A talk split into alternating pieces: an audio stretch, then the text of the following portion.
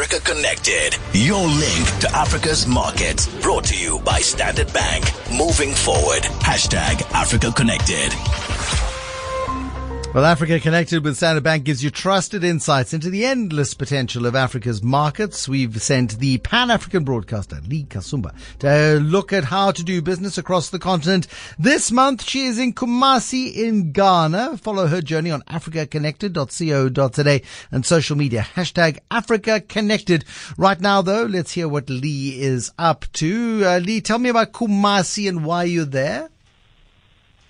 So we're here to basically find out exactly what it is that makes the city stand out from Accra, for example, and some of the investment opportunities and business, and how it is that um, you know government is able to formalize uh, the informal um, trading sector, which is pretty much the backbone and the and the core of the Kumasi uh, economy as a whole. Okay. And of course, it tastes of great food. and the great. Well, look, look, if you're traveling without eating, there's no point in traveling. Frankly, I mean, it's all about the food. All. It's all about the food. Now, tell me about the senior development planner, this metro planning coordination unit head that you've met.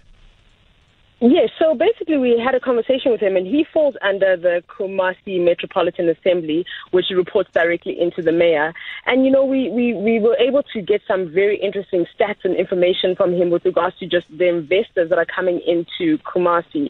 So earlier on when I spoke with Joanne, I mentioned um, the Brazilian investors um, that are investing into Kumasi and also the fact that Turkey is investing quite a lot into Kumasi. But he also mentioned about how it is that some of the other big countries that are investing into Kumasi are the Dutch. So the Dutch, for example, have the largest um, cocoa um, production plant in West in the West African region. So he spoke a bit about that, and then he also told us about how um, you know the Indian the Indian India, sorry, um, and and Lebanon are also huge investors in Kumasi, and they basically focus a lot more on gold, on refined gold. They focus on trade as well, and the pharmaceutical industry as well as timber. And yesterday, I remember as we were driving along, I kept on seeing these big, big like trucks with these big trees, and then he explained that that was the timber industry that's also quite thriving in this area. It seems like a beautiful part of the world. I mean, is there lots of tourism?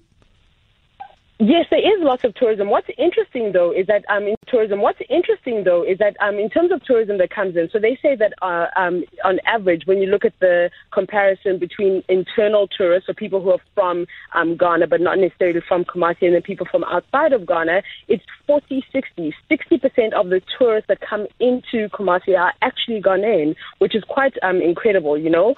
Um, and also, he said that one of the things that makes uh, Ghana ideal in terms of having a customer base and for traders and the tourism and grows the tourism industry quite a lot is the fact that Ghana, I mean, Kumasi is an area where a lot of different nations have to kind of travel through. So the people from Mali, from Niger, they all travel through Kumasi on the way somewhere else. And he says that Kumasi is so beautiful that people tend to travel and not leave. they just travel, they land up here and they fall in love with it. And I think that this could also play a huge role in the fact that, um, you know, he said about how in 2010, although Accra is the capital city, um, right now Kumasi is the most populous city in Ghana, and that was something I had no idea about. And tell me then about fires. Is uh, the Kejetia Mall, was it being destroyed by fire?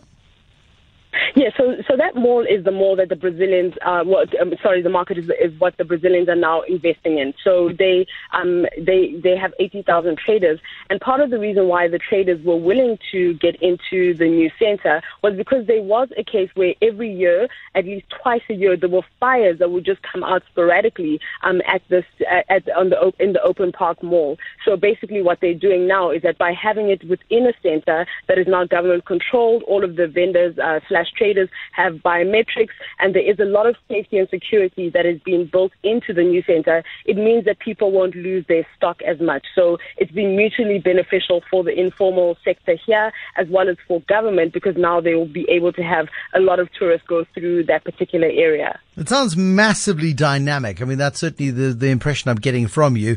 There, is there quite a lot of infrastructure development?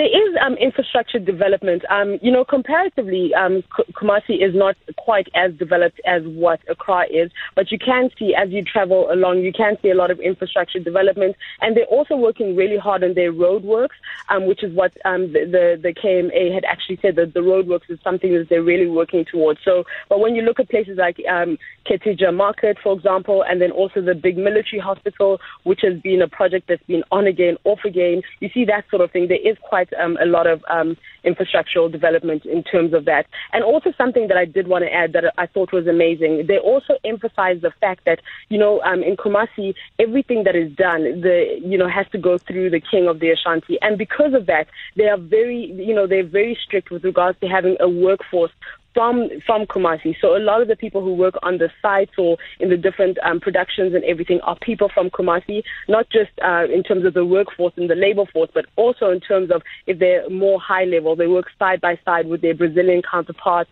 or with the Indian counterparts and that sort of thing. And that's one that's one thing that the that the King of the Ashanti is very strict about. So it's really lovely to see how it is that they ensure that as the as this as this part of the country grows and develops, the people don't get left behind they are involved um, in the economy and they also are able to uplift themselves.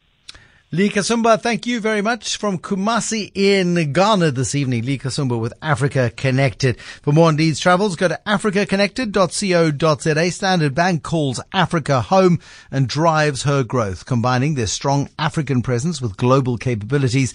Standard Bank supports businesses that need a banking partner who knows Africa.